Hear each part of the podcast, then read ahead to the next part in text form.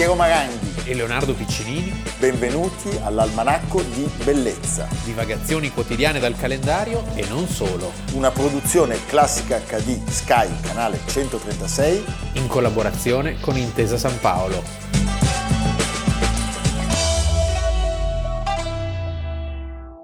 Almanacco di Bellezza 4 novembre, Leonardo Piccinini. Piero Maranghi, oggi è il giorno delle forze armate, no? Vittorio Veneto, e, e il compleanno dello del spe- generale. del generale Pino Gavazzeni. Es- esatto. Eh, il generale Pino Gavazzeni che è primus inter pares, Sì. il nostro telespettatore direi più prestigioso. È il presidente ad honorem del club dell'Almanacco. Assolutamente, perché Sì. pres- la presidenza è Fabrizio Palenzona, Certo. però il presidente ad honorem è Pino Gavazzeni, Pino Gavazzini. che ci ha insegnato tutto. È un club per cui non si paga nessuna iscrizione. No, quelli che nominiamo noi entrano gratuitamente. Se volete entrare nel club, mandate un bel vaglia postale Sì. e noi vi accogliamo, eh?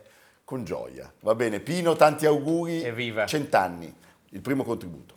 Questo personaggio è Achille, un travestì. E perché Leonardo noi vediamo Achille vestito da donna? Perché si avvicinava la guerra di Troia e Teti, che era la mamma di Achille, che la sapeva lunga, sapeva che Achille sarebbe morto in questa guerra, allora lo manda dal re Licomede sull'isola di Sciro per salvarlo e eh, Licomede lo nasconde tra le sue figlie. I eh, greci, che devono vincere a tutti i costi questa guerra, sanno a loro volta da un oracolo che non vinceranno mai la guerra senza Achille. Mandano quindi chi è il più intelligente di tutti? Ulisse, grande artefice di stratagemmi, e Ulisse porta a queste ragazze dei doni, tappeti, vestiti, gioielli, doni di ogni genere, tra cui una spada, e fa suonare il corno di battaglia. In quel momento Achille, come in un riflesso pavloviano, afferra immediatamente la spada e si tradisce. E quindi vedi, Ulisse gli dice, caro mio, ti sei tradito. Leonardo, un incredibile eh, dipinto di Giambattista Tiepolo che noi abbiamo avuto la fortuna di commentare durante la mostra alle Gallerie d'Italia di Intesa San San Paolo ed è il titolo Ulisse scopre Achille tra le figlie di Licomede. Certo. Tu mi spiegasti questa storia mh, che è veramente rappresentata con, con una giustezza e un'emozione da Tiepolo Sì, nella, incredibile. nella storia e nella narrazione Achille viene preso in giro di solito perché si veste da donna, eccetera. Nel film con Brad Pitt invece lo mettono a letto con una delle figlie di Licomede. Hai capito? Ma lì- vabbè, ma lì come, fa- come la storia può essere. Ma lì fanno morire Menelao. Eh?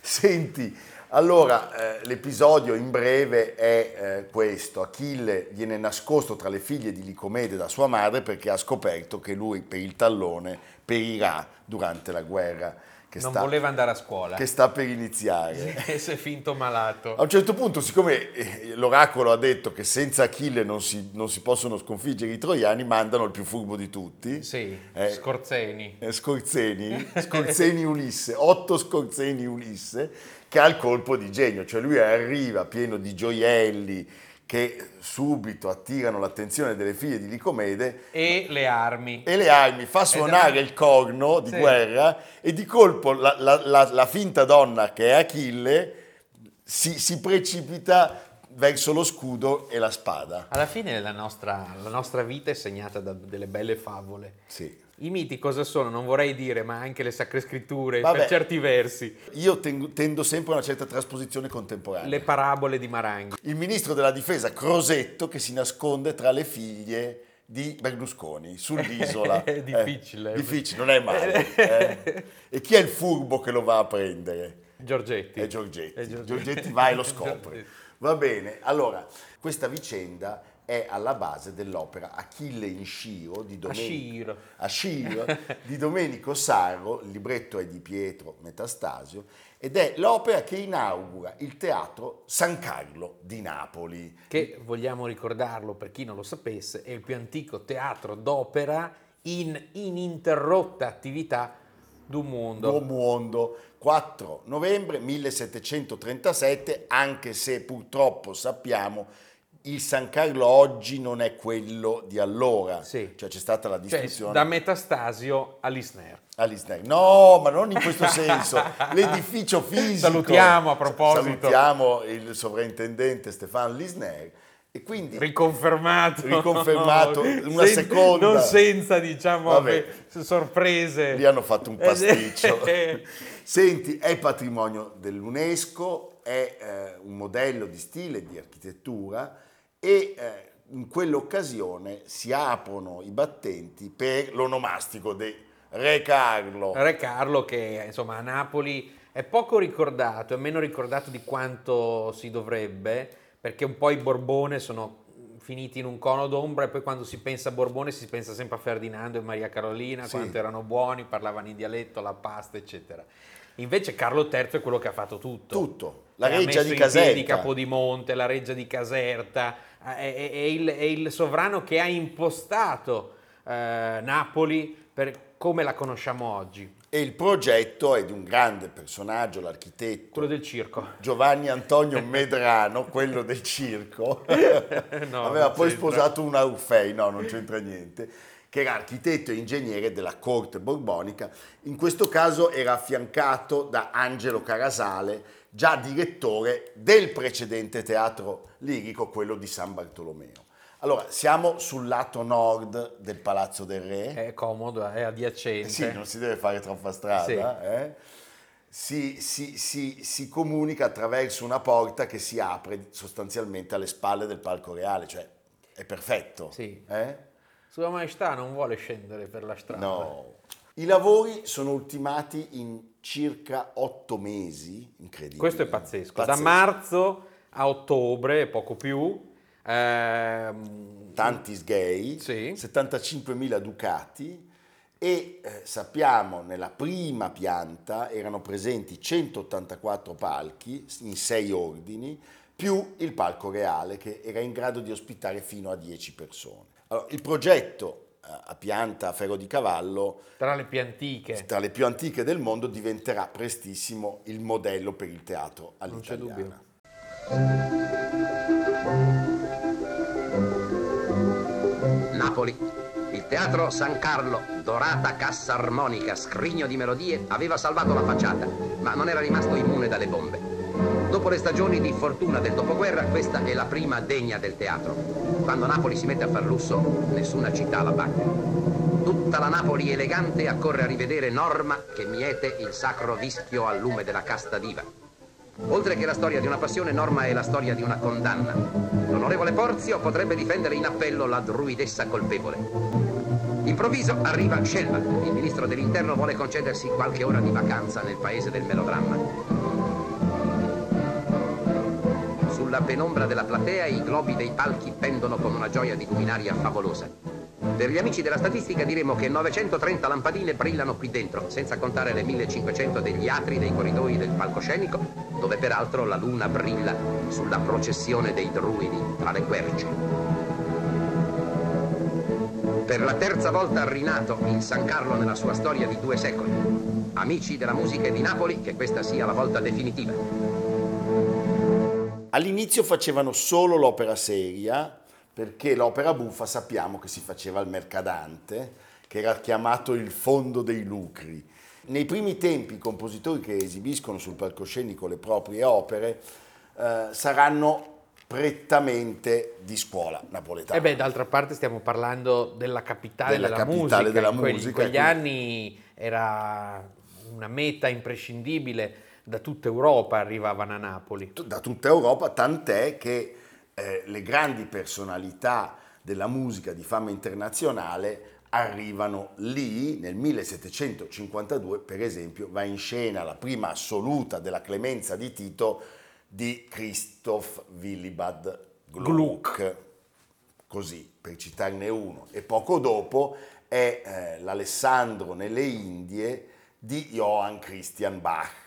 Quindi vuol dire che il mondo intero, prima di guardare alla Scala, che sarebbe nata vent'anni dopo questi momenti, Vero.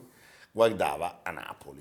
Poi eh, ci sono dei nomi imprescindibili, Georg Friedrich Handel, Franz Joseph Haydn, eh, Mozart che a 14 anni nel 1770 assiste alla prima dell'Armida abbandonata di Niccolò Iommelli. Eh, stupendo.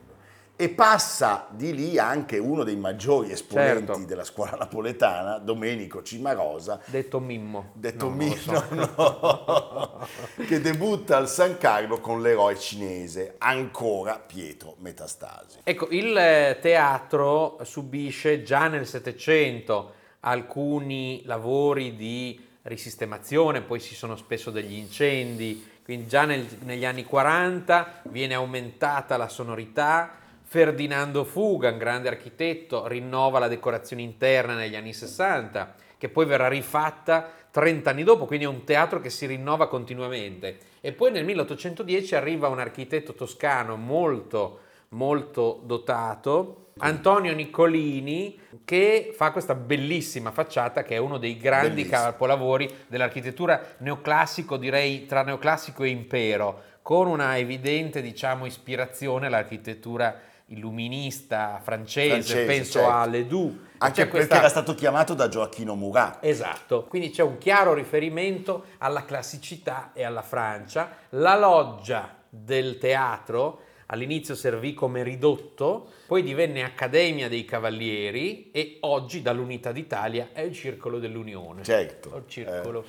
Un bruttissimo incendio, poco dopo, Sì. a lavori ultimati passano solo sei anni, distrugge eh, il teatro, distrugge la sala interna, che viene riaffidata sempre al Niccolini e lui riadatta lo spazio raggiungendo i 2500 posti a sedere, una cosa enorme. Poi ci sarà un'altra ricostruzione ancora nel 1844, quindi è un teatro che, che è in continua Diciamo, mutazione. sì, è una fabbrica. È una eh. fabbrica, È sì. una fabbrica, ricordiamo l'immensa tela sul soffitto, sono Sì. 500 metri quadrati di Giuseppe Cammarano, dove si vede Apollo che presenta a Minerva i più grandi poeti del mondo. Beh, che meraviglia. Sì, è una tela che eh, contribuisce, no, distanziando la sala mh, propriamente detta dal, dal soffitto, dal solaio e, e crea un effetto tamburo. Per cui questo, questo teatro ha una delle migliori acustiche al mondo. Al mondo, Sì. indubbiamente, cioè andare a sentire e a vedere le opere al San Carlo è una grandissima gioia, sempre, sempre. E alla riapertura è la cantata Il sogno di Partenope di Giovanni Simone Mai. Eh, sappiamo che quella sera era presente anche Stendhal, che dirà gli occhi sono abbagliati, l'anima è rapita, non c'è nulla in tutta Europa, e lo dice Stendhal, Beh, Stendhal dell'Italia parla solo bene. Sì, ma- Quando c'è da parlare della Francia dice ah, No, però il fatto che lui Però dica del Milano, San Carlo questa cosa, dopo Sì. essere stato il più grande sostenitore Della della, scala, no, anche della scala, sì, della cotoletta, vuol dire che il San Carlo è imbattibile. Certo, eh. certo. Allora, noi stiamo cercando di prorogare la nostra causa presso, presso il Ministero Sì. dei Beni Il Culturali. ministro poi napoletano. No, è questo, bisogna mandare Eh. la puntata perché forse San Giuliano ci San chiama- Gennaro. San Gennaro Giuliano ci manda a fare qualcosa da qualche parte, una missione dell'almanacco. Comunque è, eh, detto da Stendhal, eh, il teatro a cui nessun altro si può neanche lontanamente avvicinare. Ho fatto tanti mestieri. Cameriere, mercante d'armi, il croupier e alla fine l'impresario d'opera. Cosa strana e singolare, dato che io so a malapena scrivere. E gli spartiti musicali per me sono come dei geroglifici, però io ho sempre avuto naso.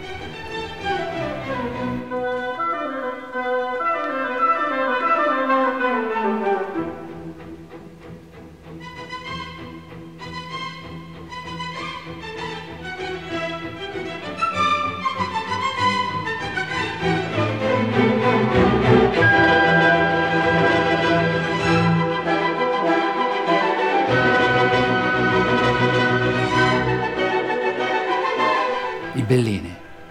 Timido, ragazzone timido, timido, l'ho messo subito sotto contratto. Anche il Donizetti, sacramento un bergamasco.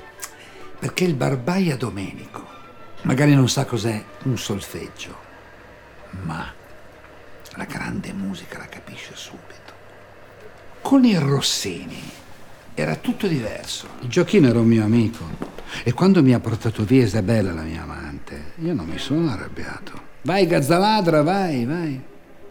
L'immenso Bebo Storti interpreta Barbaia e sì perché il successo del San Carlo è anche dovuto a una grande figura del teatro italiano. Un'altra figura, diciamo, Tra la Scala tra la Scala e il San Carlo. e poi Vienna. E poi Vienna. Eh, Domenico Barbaia, quello della barbaiata, si dice che sia stato lui anche a inventare il cappuccino. Uno di straordinario intuito. Sì. Il, cecche- il Claudio Cecchetto dell'opera, de- dell'opera del melodramma. sì. eh?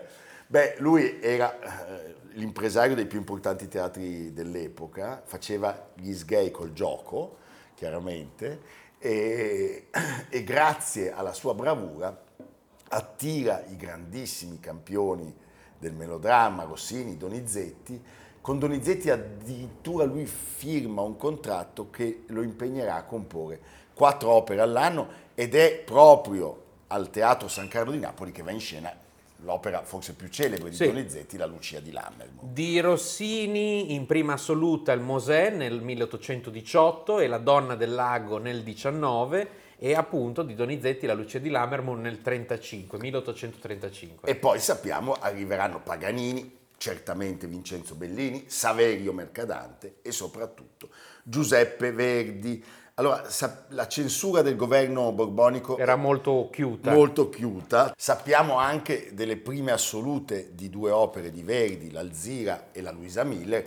E Luisa Miller tra l'altro 8 dicembre, 8 nonostante dicembre. non siamo a Milano. A Milano. 7 dicembre, 8 dicembre. E poi sappiamo di altre prime, tra cui quella dell'opera Innominabile, che noi E noi nominiamo. no- no. Noi la nominiamo, non siamo Viene scherzi. È la forza del destino, va bene. Nel 1928 viene sopraelevato e rifatto il palcoscenico, nel 1937 un foyer che lo collega ai giardini reali di Palazzo e poi arrivano i tragici bombardamenti che sappiamo a Napoli distruggono in particolare tutta l'area vicino al porto, al mare e, E- quindi il San Carlo non è risparmiato E come a Milano viene ricostruito tale quale, in tempo record. in tempo record, e sarà il primo teatro dopo la guerra a riaprire, il primo grande teatro a riaprire in Italia. Tra l'altro ci sono stati ancora altri, eh, altri interventi di ristrutturazione di ammodernamento.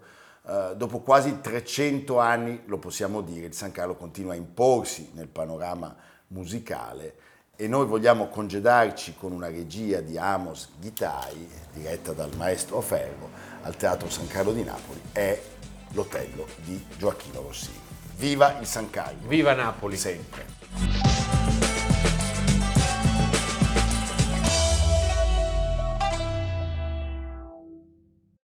Allora, stiamo parlando di uno dei fotografi più iconici del Novecento, eh, un fotografo eh, che Che faceva... attira l'attenzione. Beh, certamente attira l'attenzione per la forza, la violenza talvolta delle luci, dei contrasti con cui lui fotografa i nudi. Diciamo che la- il contrasto, la chiave vincente di Mapplethorpe è il contrasto tra la perfezione della foto, della tecnica e la scabrosità del tema. Del tema. Quindi un apparente ossimoro a prima vista. Lui era nato a New York, al Queens, nel 1946, proprio il 4 di novembre. 4 di novembre, Mapplethorpe, tipico cognome Irish, Irish. Catholic, E, eh, però ecco diciamo Però che dice poco i Natali di Irish cat- e di cattolici. eh, soprattutto di cattolici eh, i Natali cattolici vengono un po' traditi perché lui eh, sfiorando e poi immergendosi in quel milieu culturale newyorkese dominato dalla figura di and the world. la Factory, si forma e poi nasce al mondo con i suoi lavori che eh, sono originalissimi o lo erano certamente in quel momento. Diventa un'avanguardia, eh, è una provocazione fortissima la sua, che però vuole anche rappresentare un'inquietudine interiore molto forte. Sì, conflitto tra una personalità trasgressiva e appunto questa, mh, questo background familiare, però questo spesso può essere una molla per, diciamo, per sfidare. in questo caso lo Ecco, è, Sì, eh. più di così, non so. Coi bigotti che pensano... I Queens. Allora, padre di Mapplethorpe faceva il fotografo e lui... Ma non avrebbe mai pensato. No, all'esito. eh, lui nel 63 si iscrive al Pratt Institute per studiare da pubblicitario ed era la stessa scuola che il padre faceva Vedi? L'ingegnere. Lei è il figlio di Mapplethorpe. Lei sì, ah, che bello, che chissà che bei lavori farà. eh. il padre è un fotoamatore perché in realtà faceva l'ingegnere. Sì. Allora lui entra a far parte di un'associazione Aia. paramilitare, sempre seguendo le orme paterne. E eh, a 16 Manca anni... solo il Ku Klux Klan poi. No, a 16 anni lui viene pizzicato a rubare un giornaletto pornografico, Eh. gay, ostenta certo, per ossessivamente converso. per converso il macismo eh, proprio per eh, come Cioè, dire, nascondere, nascondere le sue inclinazioni più profonde. le sue inclinazioni sessuali. Sì. eh. Gli anni 60 però arrivano prepotentemente alla sua porta e durante... E basta paramilitari. Eh, ma lui dice a un certo punto dice ma perché devo far finta di vivere e quindi entra nel mondo degli ambienti studenteschi la rivolta la sostanze, contestazione le sostanze. arrivano gli LSD lo speedball la marijuana e prima di fare coming out lui ha una relazione Con una ragazza che però non è una ragazza qualunque, è No. Patti Smith. cioè è la cantante Sì. meravigliosa che tra l'altro rende spesso omaggio a Milano è venuta anche a visitare Certo, ama molto È l'Italia. venuta ama a visitare molto- la vigna di Leonardo. Vedi? Vedi. E... Gli è piaciuta Ha tantissimo. cantato? No, la sera al concerto ha detto io oggi sono andato alla vigna di Leonardo. E Vedi. tutto il pubblico, "Uh, io con l'accendino. E ha cantato Because the Night. Sì. Sì, con tutti gli amici di fuori orario di Rai Ah, 3. ecco, sì. Eh, meraviglioso. Senti, loro due si incontrano quando lei arriva da Chicago senza il becco di un Certo. quattrino e con il sogno di, di imporsi come poetessa. E questo rapporto è un rapporto di simbiosi artistica. Possiamo dire che sono 50 anni quest'anno dall'inizio vero e proprio di Mapplethorpe, perché eh, al 73 risalgono le prime serie di Polaroid in bianco e nero, proprio con soggetto Patti, sono Certo. famosissime, le avete viste tutte. E poi c'è la copertina di Horses del 1975, che è il primo album proprio di Patti Smith e che sarà appunto eh, una fotografia di Mapplethorpe. Leonardo prima ci ha parlato della cura maniacale dell'immagine, c'è una estetizzazione, eppure i progetti fotografici, i primi progetti suoi sono invece quelli di una fotografia espressa, le Polaroid di cui ci, ci faceva cenno Leonardo eh, colpiscono moltissimo, la prima grande mostra che si ricordi è quella della Light Gallery. Ok, dopo Patti Smith, lui eh, va avanti su quella falsariga, quindi continua, quindi continua a fotografare amici, conoscenti e anche le celebrità in cui eh, si imbatte. Certo, e poi c'è una relazione importante che è quella con David Crowland, un modello del New Jersey che lo presenta al curatore della sezione fotografica del MoMA. Sì. E, E qui- quindi qui è l'inizio della, della parabola ascendente, perché può vedere tutto, può, Può vedere può tutto. capire tutto, eh, le tecniche di sviluppo e stampa, l'esposizione, l'intensità dei neri. questo in, in- in- in due sensi, sì, eh, va bene. l'intensità dei Sì. neri fotografici e non solo. E poi eh, può vedere eh, la collezione sterminata che in gran parte sarebbe inaccessibile al pubblico, a lui vengono aperte le porte.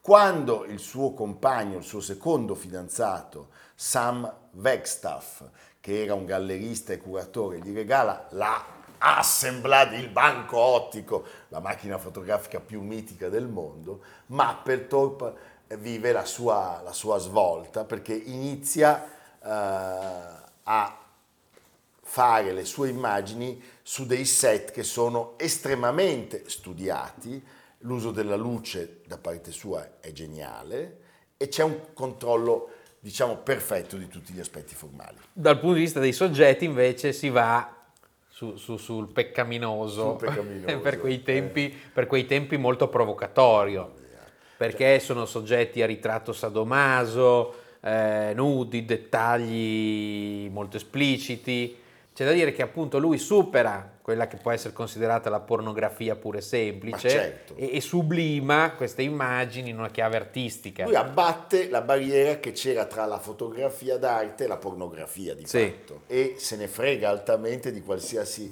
tabù sadomasochistico, omoerotico e i suoi modelli, i modelli che eh, sono quasi sempre neri o spesso neri e che provengono dal mercato della pornografia, sono eh, ritratti secondo dei canoni invece molto classici. Leonardo, abbiamo visto la serie di Nature Morte che arriverà successivamente, cioè lui accosta immagini floreali di straordinaria finezza a immagini genitali maschili e femminili di altrettanta finezza e eh, c'è uno iato per, per, per Mapplethorpe tra i due ambiti, cioè il ritratto di un fiore, che è un organo di riproduzione, eh, è la traslazione, diciamo, in ambito, in ambito vegetale dell'immagine a soggetto umano e Sì. viceversa. Sì, diciamo che negli anni Ottanta le sue fotografie assumono un taglio anche più classico, appunto queste nature morte, questi nudi, e poi c'è eh, nel 1987 la nascita della Robert Mapplethorpe Foundation che eh, ha l'obiettivo di diffondere la sua opera e di finanziare la lotta contro l'AIDS.